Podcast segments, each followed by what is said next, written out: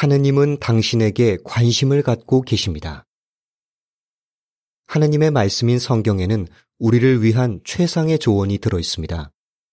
성경은 의료서적은 아니지만 우리가 힘든 상황이나 불안한 생각, 고통스러운 감정, 심각한 신체적, 정신적 건강 문제에 대처하도록 실제적인 도움을 줄 수 있습니다.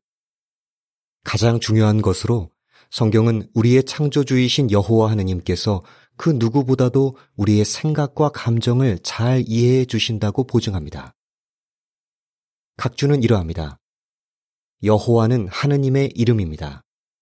각주를 마칩니다. 그분은 우리가 어떤 문제를 겪든 우리를 돕기를 간절히 원하십니다. 예를 들어 다음 두 성경 구절은 우리에게 큰 위로가 됩니다. 여호와께서는 마음이 찢긴 자들에게 가까이 계시고 영이 꺾인 자들을 구원하신다. 시편 삼십사 편 십팔 절. 나 여호와 너의 하느님이 내 오른손을 붙잡고 있다. 나는 너에게 말한다. 두려워하지 마라. 내가 너를 도와주겠다. 이사야 사십일 장 십삼 절.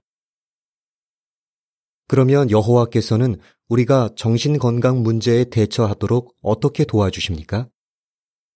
이어지는 기사들에서 살펴보겠지만 여호와께서는 우리에게 깊은 관심을 가지고 여러 가지 실제적인 방법으로 우리를 도와주십니다. 기사를 마칩니다.